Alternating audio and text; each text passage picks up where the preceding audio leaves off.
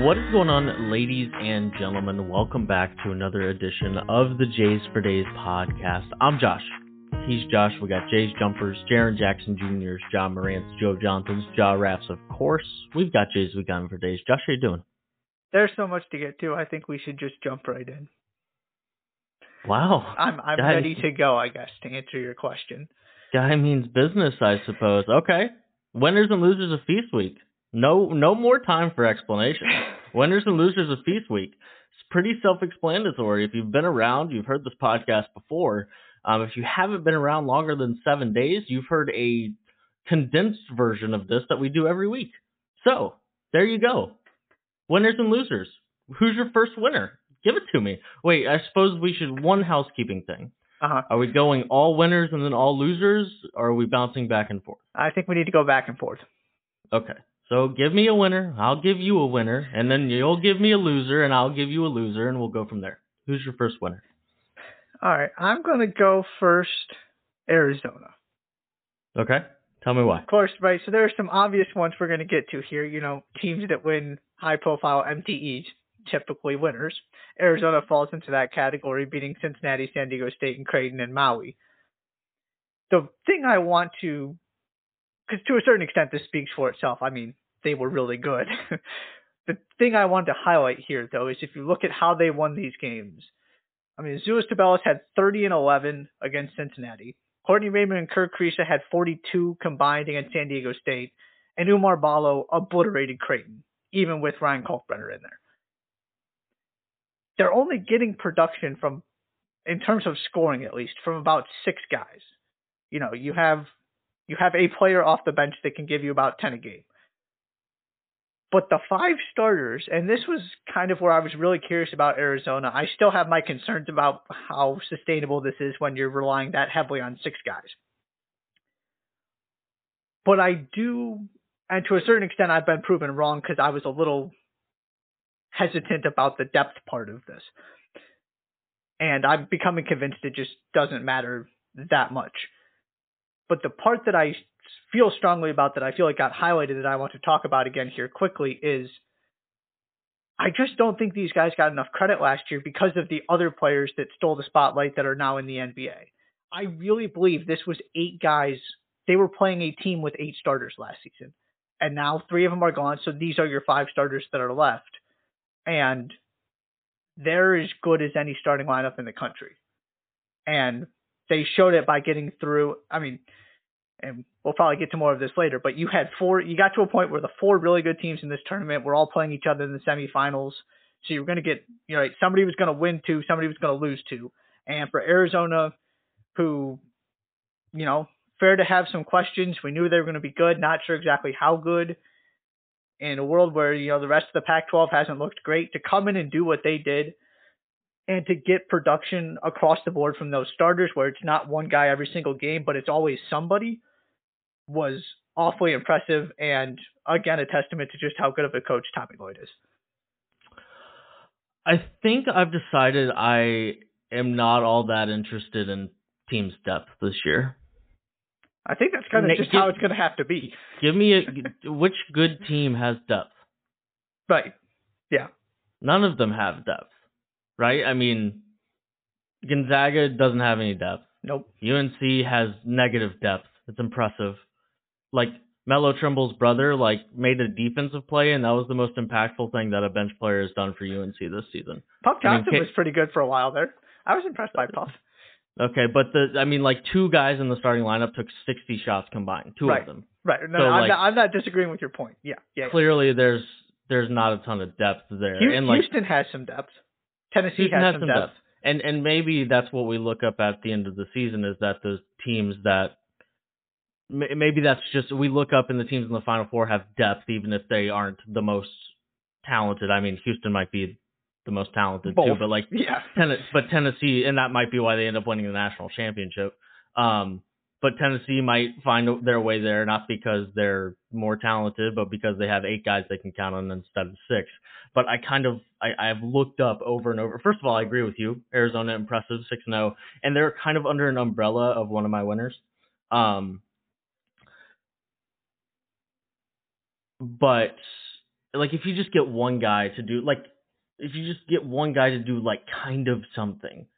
Like they like against Creighton they got 11 points from their bench. Fine. I'll take it. To be honest, if you get if, if you told me that every other night I get 20 from my every 3 games I get 20 from my bench or every single night I get 11, I'll take every single Oh, night I absolutely. get 11. Because you know 100%. somebody from that somebody from that starting lineup's going to go for at least twenty, and have at least three or four guys in double figures. Yeah. Yeah. Um, but they they were spectacular, um, and they kind of fall under this branch of of one of my winners, which is just the teams that people kind of decided weren't going to be as good as they were last year, headlined by Arizona and Purdue, Mm-hmm. right? I mean, there was no conversation, despite how talented both of those teams were last year, right? Neither of us picked Arizona to win the Big Ten. I never even considered Purdue to, I mean, sorry, to win the Pac 12. I Pac-12, never mhm. even considered Purdue to win the Big Ten, right? And I mean, I haven't seen a better team than, at least a more accomplished and better combination in the Big Ten than Purdue Oh, right? no. I mean, Indiana's looked impressive against a bunch of mid majors, right? I mean, they're doing what they're supposed to, and they beat Xavier, but I I think you know they they've kind of reemerged. It's like okay, right? These programs are are run by excellent coaches, and there's more talent than we thought. Than than maybe, especially at Arizona, because I think that's a really really solid point that there were just eight starter quality players on that team last year, and you were left with five of them this year, which kind of results in your bench being a little Well, I got Then- four. I've, Cody Raby came in. I did my math wrong, but the points is fair. Okay. Well, that was a that was a college starting level player, so the point is still, right. still right. Right. Yeah. relatively the same. But um, but yeah, they were impressive, and I think right Matt Painter and, and Tommy Lloyd. I'm sure and we can get to Purdue, to Purdue a little bit into Purdue a little bit more because it would be um irresponsible of us if we didn't. But um, but Arizona part of that, like, oh right, Matt Painter, Tommy Lloyd, really high quality programs, really really high quality basketball programs, and and and talent on those teams. Yeah. You want to talk Purdue now? Sure, let's do it. I've got like Purdue is intertwined everywhere, man. Like they they really are. Um, I think like they're probably they're they're my winner of the week. Sure. Um, because right, there were other teams that didn't lose this week, but Purdue didn't lose this week, and they beat West Virginia. Then they went and beat Gonzaga. Then they beat Duke. They beat both teams by more than 16 points. Was like they, they historically speaking, like those last two games did like multiple different things. It's the first time in program history they've beaten two non-conference opponents that are top 10 teams in back-to-back games. Does that make sense? Did I lay that out correctly? Um, right. Two top 10 Two. teams Yeah. in back top ten wins and nine. back- back. Mhm. Yes. Yeah. And um and they looked pretty pretty darn impressive doing it. Yeah, I, I mean, what they did very much speaks for itself. I just have one thing I want to bring up here, really, that as I was watching them kept coming to my mind, which is this is what Kentucky could look like. This is the visual representation of what I was saying about how you find a balance with Tshiebwe, right? Because at no point did it feel like Zach Edey was getting force fed. Zach Edey just ends up with 20 and 11 because he's Zach Edey he's going to get, you know, five putbacks off of offensive rebounds. When you're in trouble, you give it to him and he scores off of his jump hook three times and all of a sudden he's got 18 points right there. But at no point did it feel like it was limiting. And maybe this is just because they're designed to play this way and have a bunch of knockdown shooters. Right? It's not, I mean, this team is built to space the floor outside of Edey. So you can argue the construction is set up to have that amazing big man fit better. But this was also how Purdue was functioning to a large extent with Carson Edwards. And Carson Edwards was not a knockdown shooter. Carson Edwards was getting to the basket. I see a lot of Cason Wallace and Carson Edwards. Of course, they're not the exact same player, but kind of the same idea. And this is just so I'm just saying this to point out that Matt Painter has already figured out how to do this, and the they're they they move the ball incredibly well. Like I said, it just doesn't feel like anybody is ever limiting anybody else. It's just getting the most out of every single one of these players by putting them in positions to succeed. To succeed, you've got a backcourt for the next what four years. Hopefully. That backcourt is so fun. Fletcher Lawyer, Fletcher Loyer might break like the three point record. Shouts to my buddy who went to Purdue for sending me that text, but like yeah. he might be right.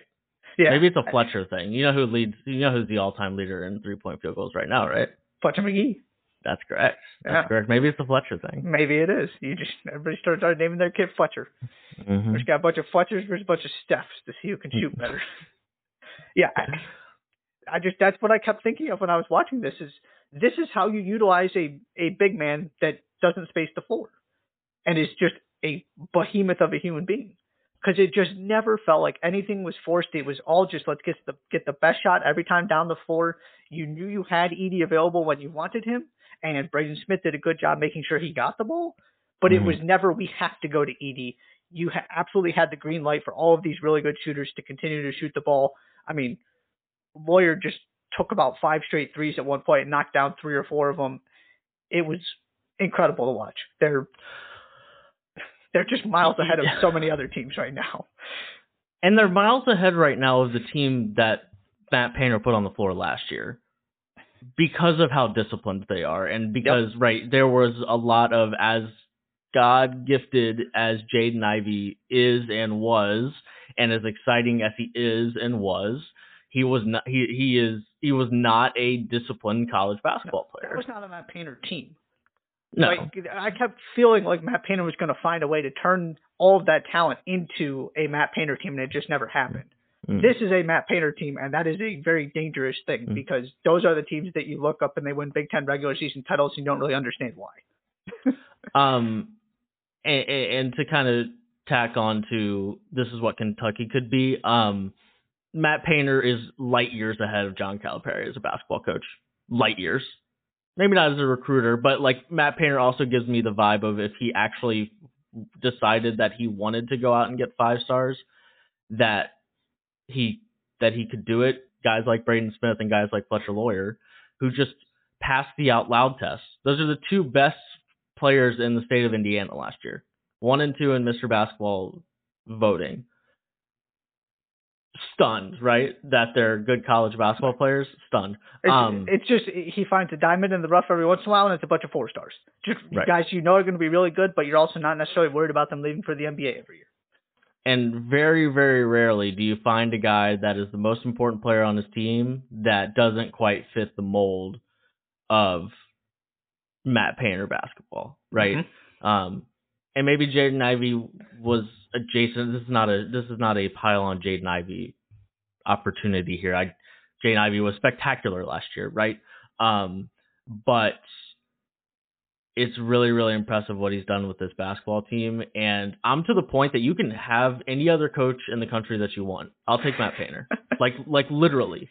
If if I was starting a program that I a, a, that I wanted to be the foundation of that program to be culture and on court success, I'll take Matt Painter. You can have anybody else. You can have any recruiter. You can have, I mean, you can have Mark Few and put Tommy Lloyd back on his bench if you want to. I'll take Matt Painter.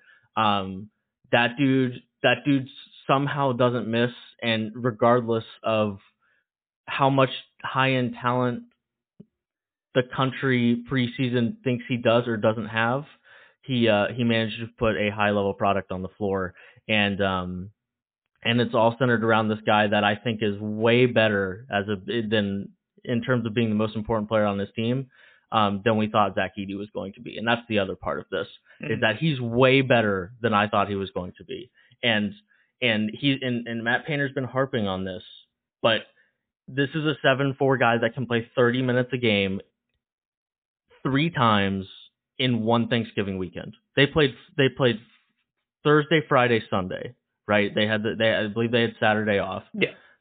And Zach Edey, the fewest minutes that Zach Edey played was 27. The fewest. He played he he surpassed 30 minutes twice. There aren't very many big men at 7-4 at any level, but much less college that are in the physical shape to play 30 plus minutes a game. Play, the guy the guy averaged 30 minutes a game.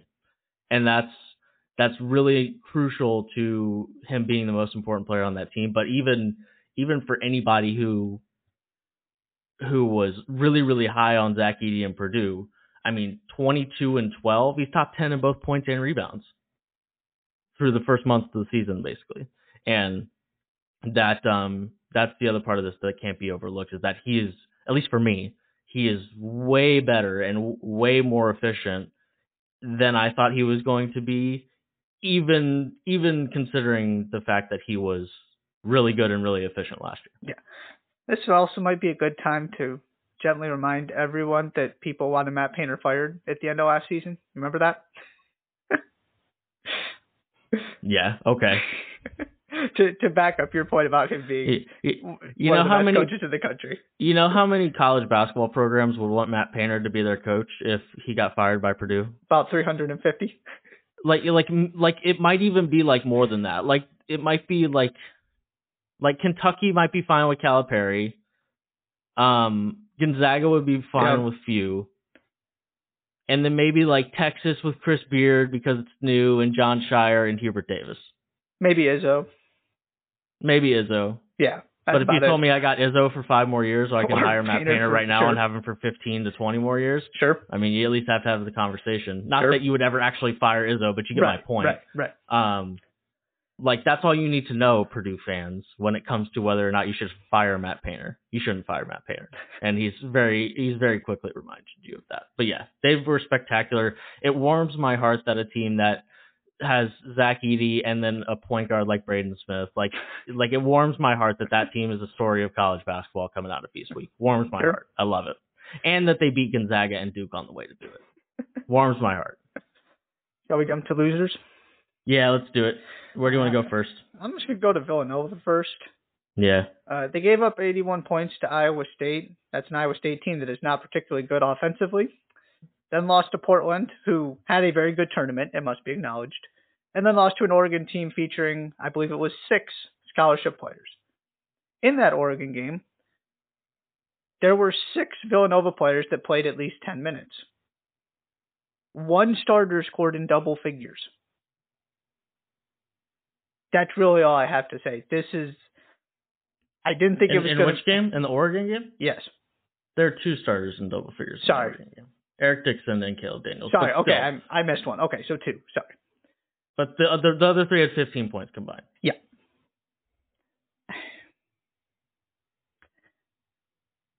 They need to get healthy. I mean, that's the end of the. I, I'm not going to give up on this team with a first year coach who has a good track record and knows Villanova until I actually see the entire thing on the floor, and then I'm Mhm. going to give Kyle Neptune time because this is not the team he was supposed to have. Mm-hmm. But they are running out of time quickly to put themselves in any kind of position to do anything more than just be happy to make the NCAA tournament and see what happens. Mm-hmm. Those those two things you said, like th- this conversation shouldn't start with with anything in the realm of Villanova is a bad program now. No. Villanova No. sucks. Like there are there are there are three there are three high major level starters starting in that starting lineup right now. Three. And there are two guys, with all due respect to Chris Arcidiacono and Jordan Longino, like like with all due respect to you guys, like they need to get them out of the starting lineup as fast as possible. And Arch Arcidiacono is a fine backup point guard. He's clearly not his brother. That's become abundantly clear. Um, which is also tough. It's it's kind of tough to play at Villanova and have the last name Arcidiacono and not be as good as Ryan Arcidiacono. So, um, so I'm like, there's a lot, and like he had nine and six and didn't turn the ball over. So like he, it's not like he's. My point is, is that the Villanova we're accustomed to is is no like that's an impossibility with the current roster that they put on the floor. Right. And it's just tough to immediately after they went to the final four on the backs of Collin Gillespie and Jermaine Samuels, two of like of two two of the end of discussion best Villanova players of all time. Right? You're making a list. Both of those guys are in the top 15, right? Probably. At least at I least mean, top it- 25. and if we're talking impact, they're like they're easily in the top 15 in terms of what they've meant to that Mhm. program, right? Yeah. Um, I mean, Jay Wright is coming to them to ask if he has lost a step. Like Right, he, he right. said that right after he Yeah. retired. That that means something. So that that that can't be overlooked either. So you're absolutely right to start where you started. Right? They are they are hurt. They are inexperienced, both on the sidelines and on the court for a lot of those guys. And they'll still be inexperienced for a lot of those guys when Cam Whitmore comes back. And right, of course, you would have liked Mark Armstrong to be better than he's been. And so all of these things add up to being two and five, which is, is just a shocking record to see next to Villanova's name, regardless of the circumstance. Um, but all of that to say, it was a it was a long week for Villanova. Yeah. Um, I'll just kind of piggyback off of that and say the rest of the Big Ten. I mean, sorry, the Big East, not named UConn.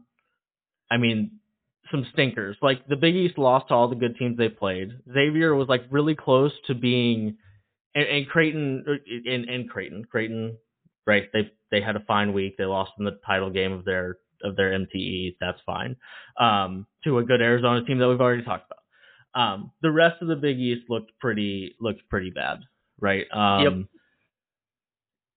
You can just go down the list and just kind of pile on. I mean, we're having a similar conversation to me piling on the losses that the ACC had a couple weeks ago in our win winners and losers segment. But you start with right Villanova. We just talked about them. Lost to Portland wasn't exactly great. Um, St. John's barely escapes Temple to start the week. Mississippi State beats Marquette. Um, Creighton had a really good start to the week, like a really really good start to the week. Um, they beat Arkansas and They Texas were Tech to start the week, and they, they, were were they were really good in that tournament. They just came up a little Right. short. right. yeah. So this is so this is not so I should add Creighton, UConn, and Creighton. Everybody else, we're throwing you into the fire. Um, on Wednesday, Butler got absolutely dominated by um, by Tennessee. Georgetown lost to American. Um, that happened on Wednesday. Then you moved to Thursday. Butler beat BYU, um, but Villanova lost to Iowa State, and Seton Hall beat Memphis barely on a last-second bank shot. They probably should have lost that game too. Um, Xavier got really close to beating two good teams, right? They kind of had the almost Purdue week, right? It they weren't all that far away from having a really solid week, and, and I would still argue they had a pretty solid week in terms of how I feel about them in the scope of the Big East. Mhm. We're kind of to the point where it's UConn and Creighton at the top, depending on how you feel about those two teams and in what order and if they're in the exact same tier. Um, but then Xavier is kind of a step below them, and then it's everybody else, and then it's Georgetown at the very very bottom. Um, but DePaul got smoked by Texas A&M. Seton Hall lost to Oklahoma, and then went on to lose to Siena at the end of the week. Um, there are three good teams in the Big East, and someone's going to have to do something quickly before we have a conversation about there being any more good teams than that. I mean, it's November 28th, right? I mean, and and this the the month of December isn't exactly known for all of those gauntlet non-conference Right. matchups that random high major teams get to play, right? Yep. You get a And- couple of marquee games, and then it's a lot of playing. It's it's a lot of playing your mid your regional mid major teams and asking and paying them to come to your Mhm. building. So there's not a ton of opportunities left. And the Big East already had their big opportunity. Right. Right. Now they we're do have the Big East Big 12 battle. right. That, that that does come at in the middle of this week. I haven't looked at that schedule yet, so there should be some opportunities to pick up decent wins there. But that's that's really going to be the the end of the opportunities for for the Big East. Yeah, because you already had the gap. I was thinking Big Ten because the Big Ten ACC Challenge is also this week, so that was where my head Mm. was. Right, you, you you have some time, and I guess the good news is you have two teams that looked really really good, Mhm. which is different than last season. Right, UConn was outstanding, beat a bunch of good teams. Creighton went toe to toe with some really good teams and picked up two wins, nearly Mhm. got three. So that is different from last season, where everybody was wondering, well, are these teams at the top actually that good? They are that good this season. Mhm. there's just the depth is a major issue that needs to yeah hopefully either you have some teams that finish non-conference really strong here or you have a couple teams that really separate themselves during conference play and are picking up you know 12 plus conference wins to kind of round that out a little bit. But Hmm. yeah bad week for the big east.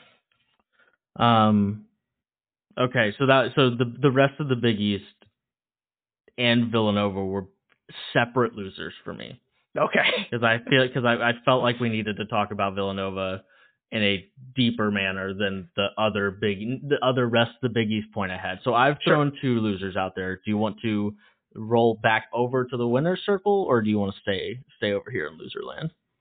Nah, that I'll was throw- rough. I'll throw one more loser out here before we go back to winners. Okay. I do want to talk about. I. I guess I'll just throw sort of combine two of mine into high mid-major sort of party crasher hopefuls. Uh, Dayton went and lost to Wisconsin, NC State, and BYU. They've now lost four of five. Not the end of the world. They could still have a very, very good season. But for we kind of talked about this idea of right, you have you know what you're getting from Houston, you know what you're getting, or at least in theory, from Gonzaga. They have not been great so far, but ultimately, I think they're going to be okay. But outside of that, there were also these other teams that could really cause, you know, make some make some noise and cause some damage in the NCAA tournament that are coming out of these mid-major conferences. Dayton was one of those teams that everybody was really high on, and it's not like any of these losses are catastrophic. They just had a real opportunity here to put themselves in a position for an excellent seed. Right? You don't have because if they roll through the A10, they're still going to get a really good seed because they're going to have a really good season. But all of a sudden, if the A10 doesn't go great, they're going to make the NCAA tournament because they're a really good team. But it's a different conversation. So you lost that big opportunity. And then the other team I'll throw in there is San Diego State. Not that San Diego State played all that poorly in that tournament. But going from losing in overtime to Arkansas to beating Arkansas and coming away with one loss and getting that win as opposed to losing to Arizona and Arkansas for a team that's not going to get another opportunity. Like I said, they're right there in this four team semifinal sort of mini tournament with Arizona, Creighton, and Arkansas. And one of those teams had to come out with two losses, and it was San Diego State. They have clearly proven already. They have wins over BYU, Stanford, and Ohio State. They are much better than these, you know, random mid-tier high major teams. They are excellent. Had they gotten that Arkansas win, come away with one loss, I really think they might have been able to get themselves into conversation for a two seed. And I'm just not quite sure they're going to be able to because they lost an overtime game. But that's the margin you're playing with when you're in the Mountain West. Maybe they can still do it if they basically run the table the rest of the way and catch some breaks. But that was the other team I was looking at. Not that they had a bad week at all, but it could have been just that much better. So the sort of these mid-major teams that are trying to get into that conversation with Houston and Gonzaga left some opportunities on the table. It's just the reality of the situation when you're playing in the Mountain West. Right. right? And and at the end of the day, right, when you're a mid-major team, if you're trying to get one of the top two seeds in the NCAA tournament, it's a combination of oh my gosh, that team won so many games with a signature win, and I mean, unless you want to count Ohio State as a signature win, San Diego State's not going to have a signature win, right? I mean, there are some teams in the conference that are that are off to decent starts. I mean, there are only three teams, there are only two teams in the entire Mountain West right this second that San Diego State has more wins than. They're four and two. There are some other teams with four wins, but there are six different teams in the Mountain West that already have more than four wins. So from that person, and they're gonna, they're I expect them to win the Mountain West. And to, to your point, like they could they could not lose again the rest of the year, and they would have the they would have the magnitude of wins,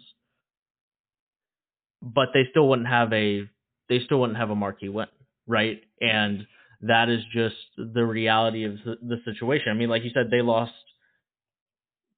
They got handled by Arizona. Arizona was still clearly the better basketball team, but they lost to an Arkansas team that has done some impressive things so far this year by four, right? I mean, you were moments away from really having your hat, you know, at right at the center, at the top of your of your tournament sheet is they beat Arkansas in in Maui in, over Yep. Thanksgiving, and instead it's hey they they beat Ohio State, right? And and that just doesn't exactly bring the same bring the same pack the same punch, so to speak.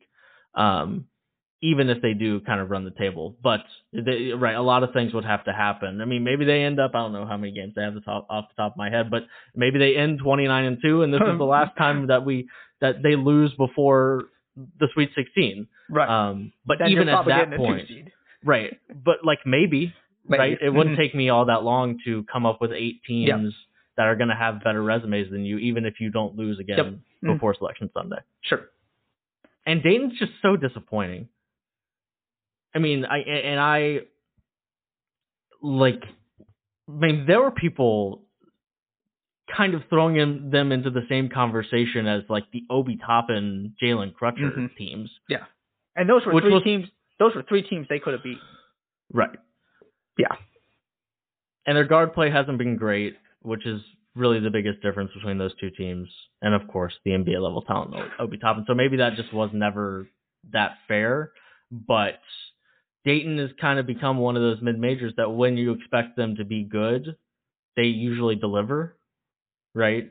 They they they typically don't have that kind of St. Bonaventure moment of like last year where St. Bonaventure was expected to be really good and then it became very quickly became clear that they that they really just weren't. Um but it's disappointing. I like it when Dayton's good. I think it's it's fun. It's good for the A10. That tends to be the good years for the A10 when Dayton is good, and they uh they've dug themselves quite a hole when it comes to the national conversation at this point. Indeed. Hmm. Um. I, I'm gonna throw I'm gonna throw one more loser out there just because we're kind of talking mid majors and I want to do it real quick. Okay. Um, it's kind of the opposite end of the same spe- uh, of the spectrum, despite the same result. Um, Portland got really, really close to launching themselves into the at-large bid conversation. Yeah.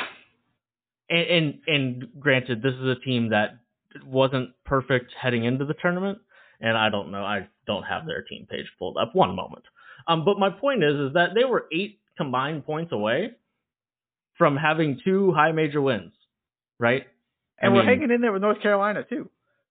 R- no, that's what I'm talking about. They Oh. lost by a combined total of eight points. Sorry, nine points to North Carolina and Michigan State.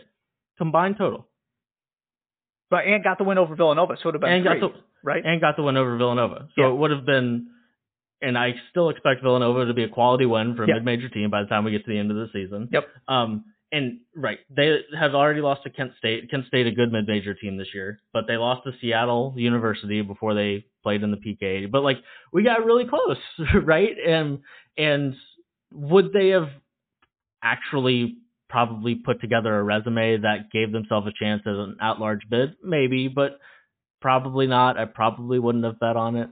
Um, but at the same time, now it's just kind of you have to win the conference tournament that also includes Gonzaga, or you're not going to the tournament, right? That's just kind of there. There is no oh maybe if they win a bunch of there's just not, and so I was I was infatuated by Portland the entire weekend. I was I was locked in to Portland. Um,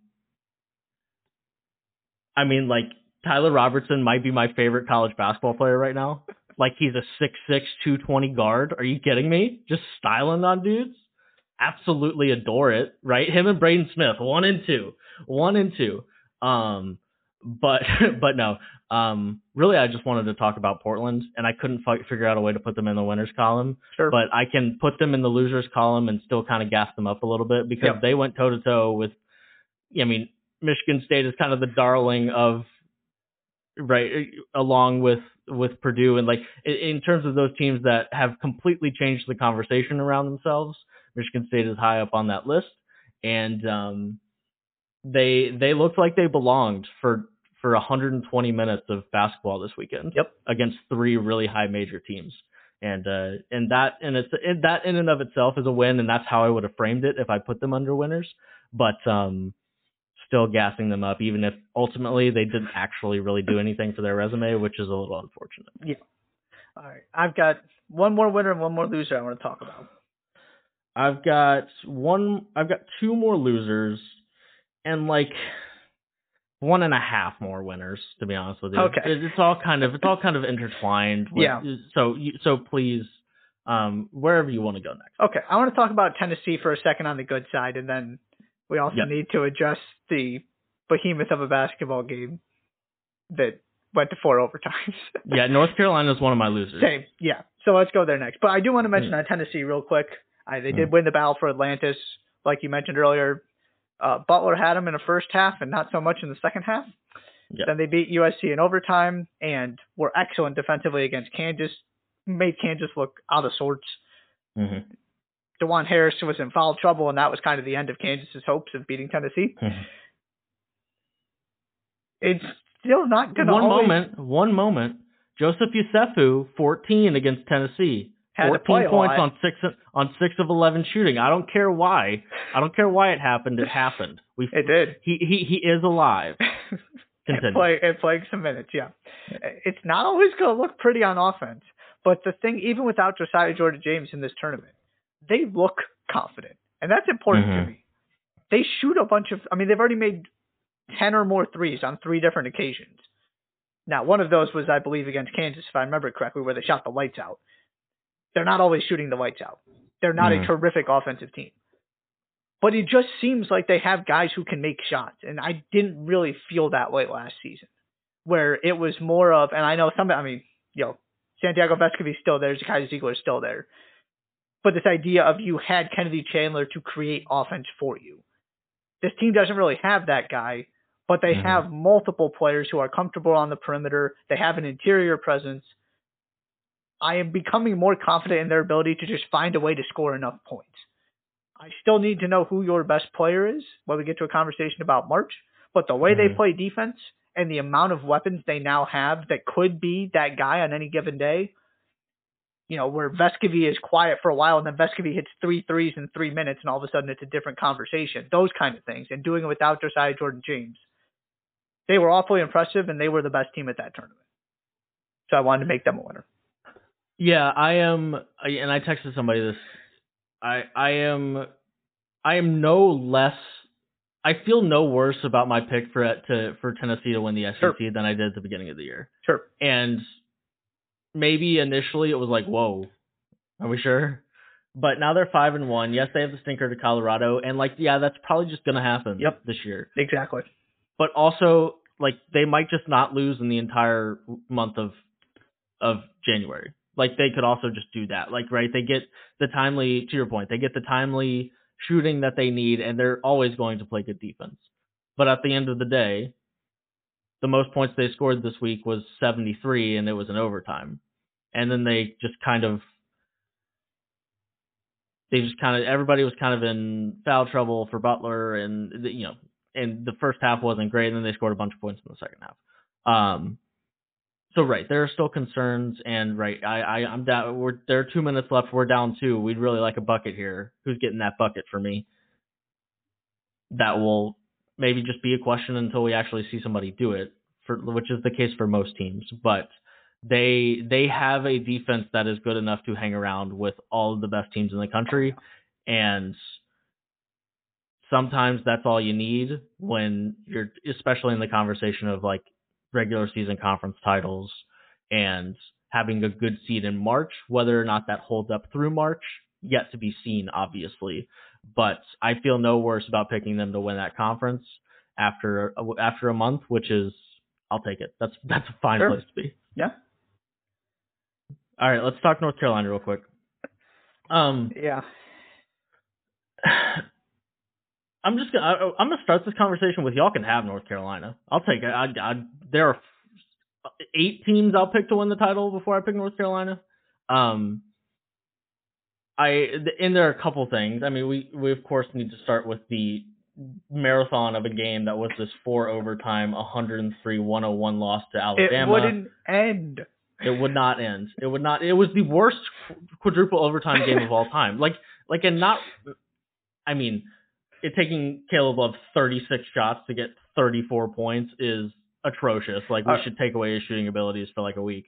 Um, but it, it like it's not like right. There are some games that are you'll never forget because of how good the, the play was, and then That's right. like there's some Super Bowls where we'll never forget them because of like how bad the coaching decisions were, and um, like that's how I feel about Game Seven of the World Series that the Cubs won.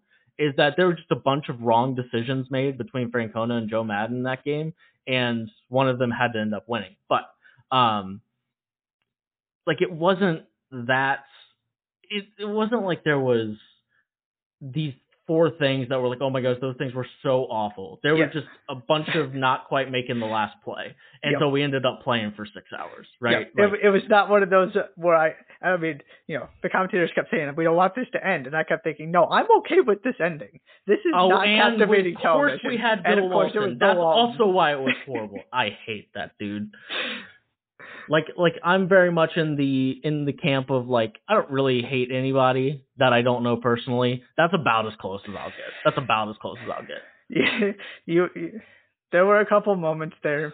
Concentration went lacking, and uh, That is generous way to put it there. yeah, I I was just so frustrated with what I was seeing on the floor that it didn't even Mm. phase me. That's the, Sure. that's how just despondent I got during this game. Fair enough. Fair enough. Can, can we start with this? Are you ready for this? I went and did the I went and did a deep dive on the numbers. hmm Over these three games, would you like to guess how many shots Armando Bacot, RJ Davis, and Caleb Love took? Over these three games, Yes. well, they took 72 in one of them. Oh, I meant individually. Sorry.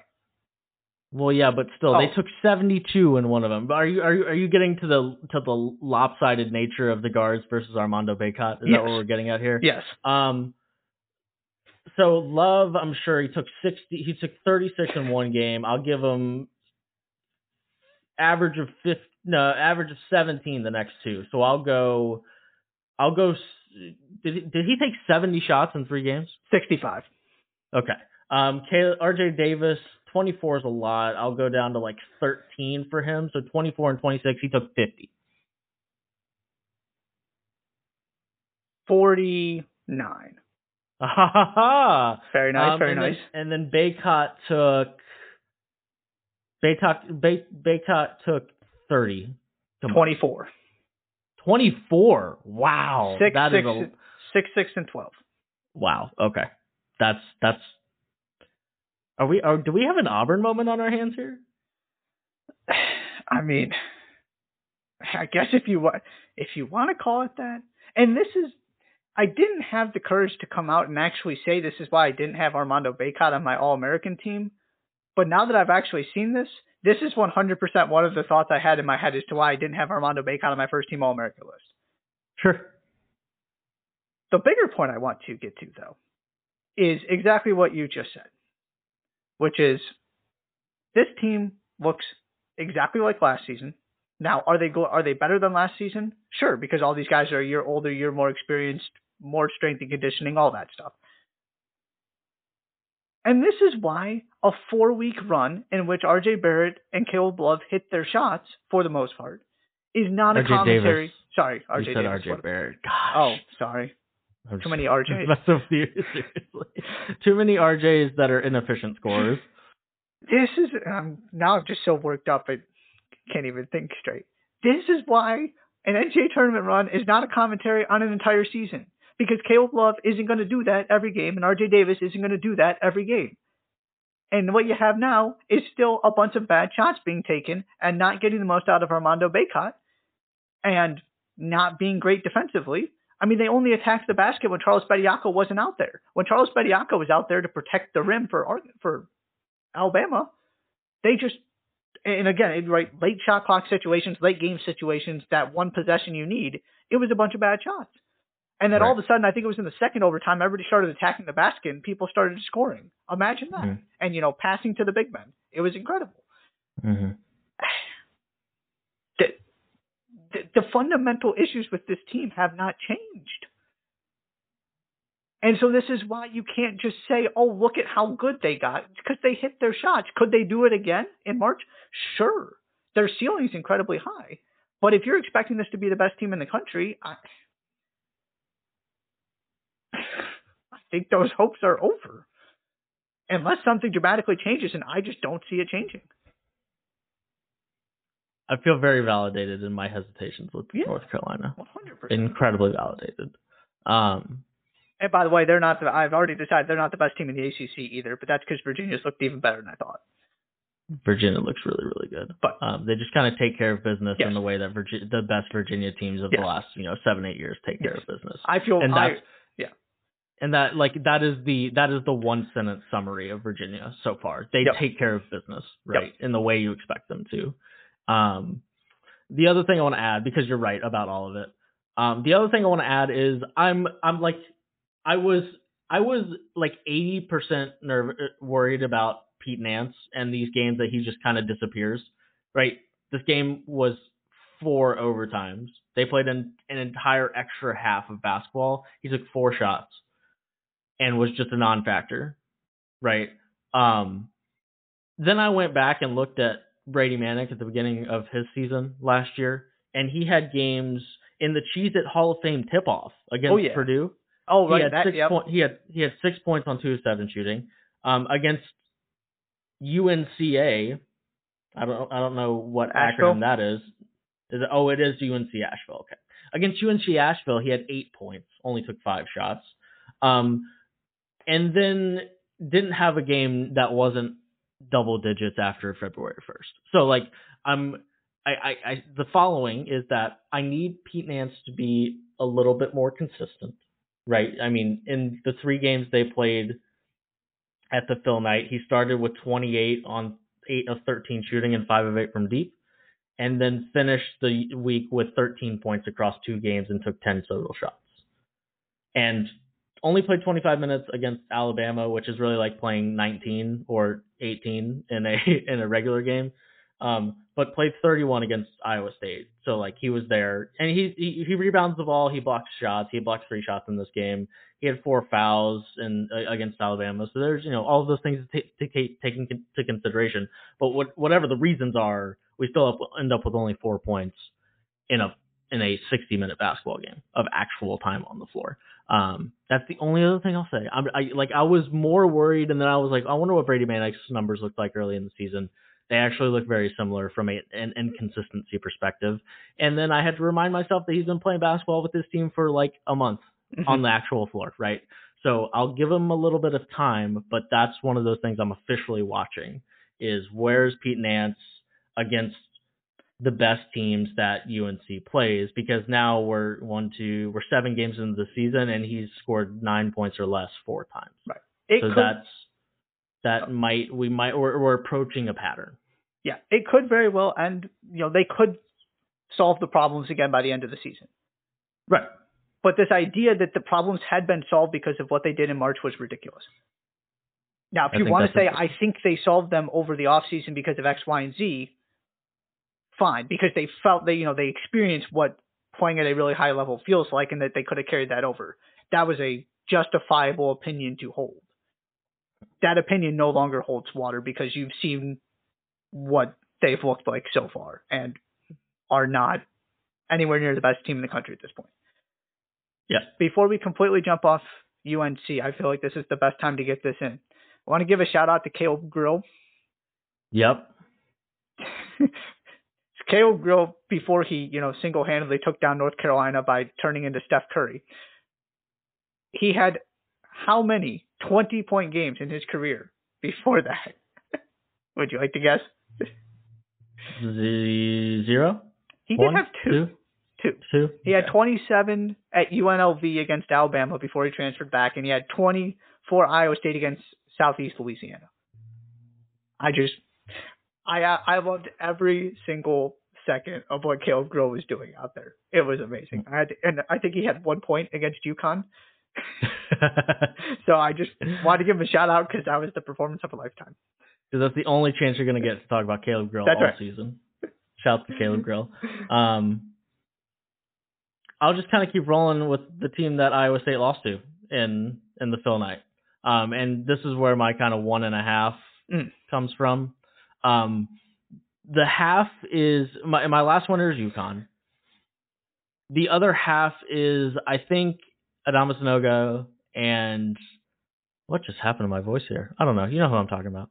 Um, and Zach Edey deserve to be in the conversation of the elite big men in the country in a Yep. way that they weren't in preseason. Sure. Um, I, that, I mean, simple fact that they led both of their teams to title. I mean, granted, uh, Sanogo was not the MVP of the Phil Knight Invitational, which is also something I'm about to get to. It was a bench player. Hashtag depth. Um, but the I, I think and just the season, the start he's had in general, and the start that Edey's had, um, when having that conversation about the elite of the elite big men, right? Your Trayce Jackson Davises, your Drew Timmes, who have been spectacular, right? Drew Timme has been as good as advertised heading into this season. Those two guys really need to be talked about in the same way that some that those other three guys uh, were talked about coming into the season, um, or two guys uh, were heading into the season. Throw Hunter Dickinson in there as well, Armando Bacot. All of those guys should be discussed together because Sanogo and and Edey is that good. Um, UConn UConn won this game by 18. They scored 71 points. Jordan Hawkins played five minutes in this game. Right. Um, Sanogo played 22 minutes in this game. Those two guys were two of nine from the field and scored six points in the championship game against Iowa State. They won by 18. They're undefeated. A guy coming off their bench had 15 and 10. Another guy off their bench had 10 and 13. And we haven't even gotten to the two guys that also had seven points and eight points. This team is deep. I mean, their two best players, at least on paper. And then they had another guy. They had three guys in the starting lineup combined for three field goals. And the other two guys added seven. So they had 10 field goals total from their starting lineup in the finals of a MTE loaded with quality mid, you know, high major teams. Now, granted, did we think Iowa State was going to be playing them in that game? No. Um, but led by Donovan Clingan, Clingan, Clingan, Clingan, Clingan. He who is just wait till Sanogo leaves. right. He's who a is a who is a freshman that won the tournament MVP with Sanogo and Jordan Hawkins on his team. They rolled through this tournament, man. Rolled through it. They beat Oregon. They smoked Oregon because Oregon just kind of like it's a tradition unlike no one other at this point that Oregon just gets doubled up in a random non-conference And game. It They happened also last just, year I mean, too. they just don't have players right now. That is part No. of this. but they were also bad last year. I mean, at some Yeah. point we're just you know, Yeah. Um, they beat they handled Alabama by 15, handled Iowa State by 18. They rolled through this tournament, and you know, to touch very briefly on that conversation we had at the beginning of the podcast when I said I'm not really sure how much I care about depth. This is one of those teams that's going to make you care about their depth, and um, they're scary, man. Uh, they're Yep. they are right there. They are they are one A one B with with Creighton in my head right now. That's how high. And, and Creighton's been really good.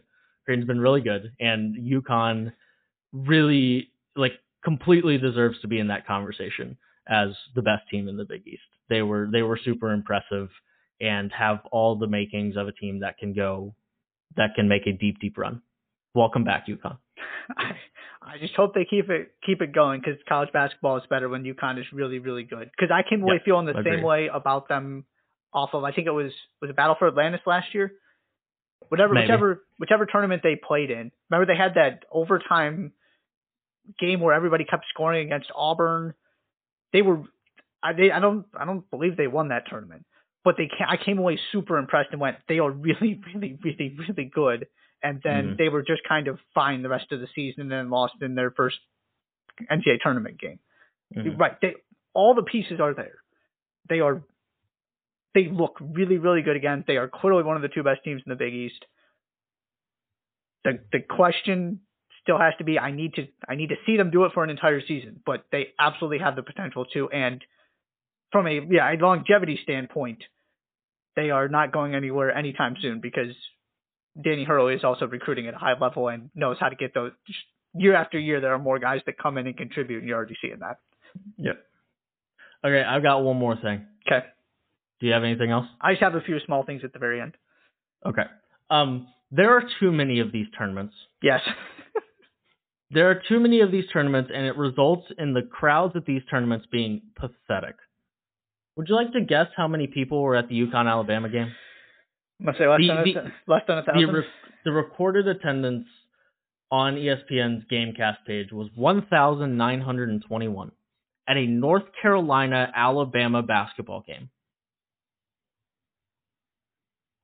I could go out on the streets in any major city, including Portland in this country, and find a thousand and find more UNC fans than that. But there are so many of these tournaments, and, and I can go down the list. The the um the UConn Iowa State game just surpassed five thousand people, just barely. Um, Duke UNC, I mean sorry, Duke and Purdue was a little better if I'm remembering correctly, but a little better is seven thousand one hundred and sixty-eight. These all of these buildings look completely empty, and part of it's because there's too many of them. And I and I understand, I, I get it. Okay, I get it. Um, because everybody wants their piece of the pie, and there are enough good teams to make it worth. But like like if you have three big tournaments instead of six of them, or like two instead of six, and then the, the rest of Feast Week is kind of made up of of marquee, you know, one-off games. And I know that there are rules about like Indiana had to create the Hoosier Tip-Off Classic. Believe me, everybody in my mentions told me about the Hoosier Tip-Off Classic. Um, like like you, you got to create these like these like bad like exempt events so that they don't have to go to these tournaments. Like like a couple big ones. Let's make a couple big ones that start on Monday, and there are like a bunch of teams in them instead of like making a, a gajillion seven team tournaments. And attendance will be better. They'll be more exciting, and you can fill in the gaps with just individual games between good teams, right? Like it, it, it looks really sad on TV. There was Or- no energy in the building of a four overtime game. No energy. It was like Yeah. a pickup game. And now, granted, RJ Caleb Love taking 36 shots made it feel like a pickup game. Um, but but there's just there's like in in that that weird blue ballroom that we're talking about that they play in at the Battle for Atlantis. Like it's impossible to create any sort of atmosphere in that in that room. Um, you've got the, the and we, we haven't even talked about the women's college basketball I was gonna get to that. That was one of my things. that- like Yep. like that is embarrassing. Um, there are too many of these. There are too many of them. Change the rules so that we can have a couple big ones, and then you can have like your mid-major ones and right and all of those things. Like there's a way to do this where we don't have the 25 best teams in the country spread out across nine different tournaments. Like it just it it's it's boring and as a result, like and this was a good feast week. There were some good games, right? But it just kind of felt like it's like man, that place is empty. And I just don't think it would be that hard to create a tournament in which it doesn't feel like all of these games are empty or, or at, to- le- or a schedule. at least Maui and Atlantis, you're playing in an intentionally smaller arena. Sure. So whether you feel like the environment's great or not, it looks better, right? Because the whole Mm. point is that it is a small venue, Fair enough. Yeah. not not in the same sense of a Cameron indoor or a Hinkle or something where it's designed to get it rocking. Mhm. But it looks different when you're playing it all of these, you know, big arenas in Portland where the the Trailblazers used to play or play or those kind of that are not playing it in Yep. the smaller venue at least helps with the optics of that. And also it's just so hard to keep track of all of these. Yeah. they just never end. But they're also awesome. So yeah. I like Feast Week. This isn't an Oh, yeah. anti Yeah, Feast yeah. Week take. for sure. Just could be It a would, little bit better. it would be a like I'll even argue it's a pro Feast Week take. Anyways, yeah, um, just improving it. Yes. Um. Okay. What do you got before we get out of here? couple quick things. Uh, did want to point out TCU beat Cal and Iowa by double digits in the Emerald Coast Classic that nobody was Yep. paying attention to because Hmm. I wasn't paying attention to it either because I was, you know, paying attention to the other massive Hence MTEs. the, hence the conversation we just had. Yes. Nobody scored more than 66 points on TCU since Arkansas Pine Bluff to begin the season, if I remember correctly. So, hanging in there with the Horned Frogs, they're starting to get things turned around. Just glad to see them have a good week. Um, so it's kind of throw them in there with the winners. Second, did you see the Pride Syracuse game Yes, I saw Doug Edert getting a slapping battle. with with Yeah. Judah Mintz? And then and then Boeheim in very Boeheim fashion tried to get all holier than thou when it was his player that slapped Doug Edert first. He he he got all like he I I got a very um I got a very from Jared Grasso I got a very sarcastic comment and that's pretty on brand for him. Dude, your player hit his player first. What are we talking about here? I just when I saw and the of video, course it was Doug Edert. of course, it was, Doug right. Eater. It just had to be. The only way that you would ever pay attention to Bryant is if something like this happened, and there's Doug Edert right at the middle. I just I couldn't believe the video when I was watching, so I had to had to mention that. Hence the ambassador for Buffalo Wild Wings. Okay, that's all you need to know. He's right in the thick of it. He's just in there. He's in there. That was couldn't let that one go without discussing. it. And then the other thing you already mentioned. Yeah, speaking of MTEs, um, whatever that thing was that the IU women's basketball team, a top you know borderline top five team in the country, by the way, participated in, uh, that needs to never happen again. Apparently, the promises were made that it was going to look like Athletes Unlimited when Athletes Unlimited played there, and yeah, uh, it did not. Which is even worse. It's even worse that you told him it was going to be better than that, Right. and then you didn't put in the effort. Yeah, and I saw Meghan McKeown, whose dad I believe still is, at least at one point was the, I think he still is Northwestern women's basketball coach. She's doing all kinds of college basketball stuff. Had a whole thread if you want to go find her thread on Twitter about all of the promises that were made and the disaster that this thing was, and They were told to bring towels down from Yeah. their hotel rooms. yeah, Come on. Yeah. Like like like who's the piece of crap who even thought of that? Like like that's negative. Like you cannot tell me if you have the money to put one of these events on that you don't have the money to order some Gatorade towels. You just I refuse to believe it.